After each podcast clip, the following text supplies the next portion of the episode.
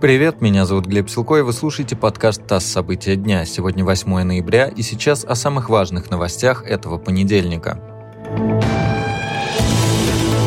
Число заболевших коронавирусом в России за сутки увеличилось на 39 400 человек. Это данные оперативного штаба. Насколько эффективным в такой ситуации оказался режим нерабочих дней, говорить пока рано. Об этом заявил пресс-секретарь президента Дмитрий Песков. Он пояснил, что выводы можно будет сделать только через неделю. Нерабочие дни длились с 30 октября по 7 ноября. Этот режим сегодня продлили в пяти регионах – Новгородской, Курской, Смоленской, Томской и Челябинской областях. Срок действия QR-кодов, полученных после вакцинации от коронавируса, остается прежним. Об этом сообщила Минцифры. В понедельник утром некоторые пользователи сервиса госуслуг заметили, что срок действия кодов был сокращен с года до 6 месяцев. В министерстве пояснили, что причиной стали технические работы, которые проводились на портале. Литва направляет войска к границе с Польшей и Белоруссией из-за скопления мигрантов. Об этом заявила глава МВД Литвы Агна Белатайте.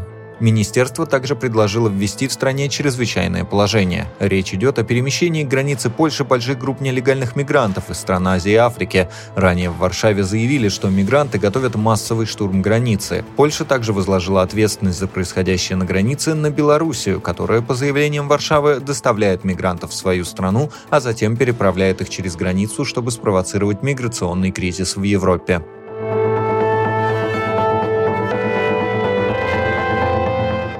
Правительство поддержало законопроект «Единая Россия» об отмене обязательного техосмотра. Авторы документа предлагают освободить от обязательной проверки легковые машины и мотоциклы, которые используются в личных целях. Закон не распространяется на такси, служебные автомобили и транспорт, которые используются для перевозки пассажиров. Техосмотр будет необходим при постановке на учет, смене владельца, изменении конструкции или замене основных агрегатов.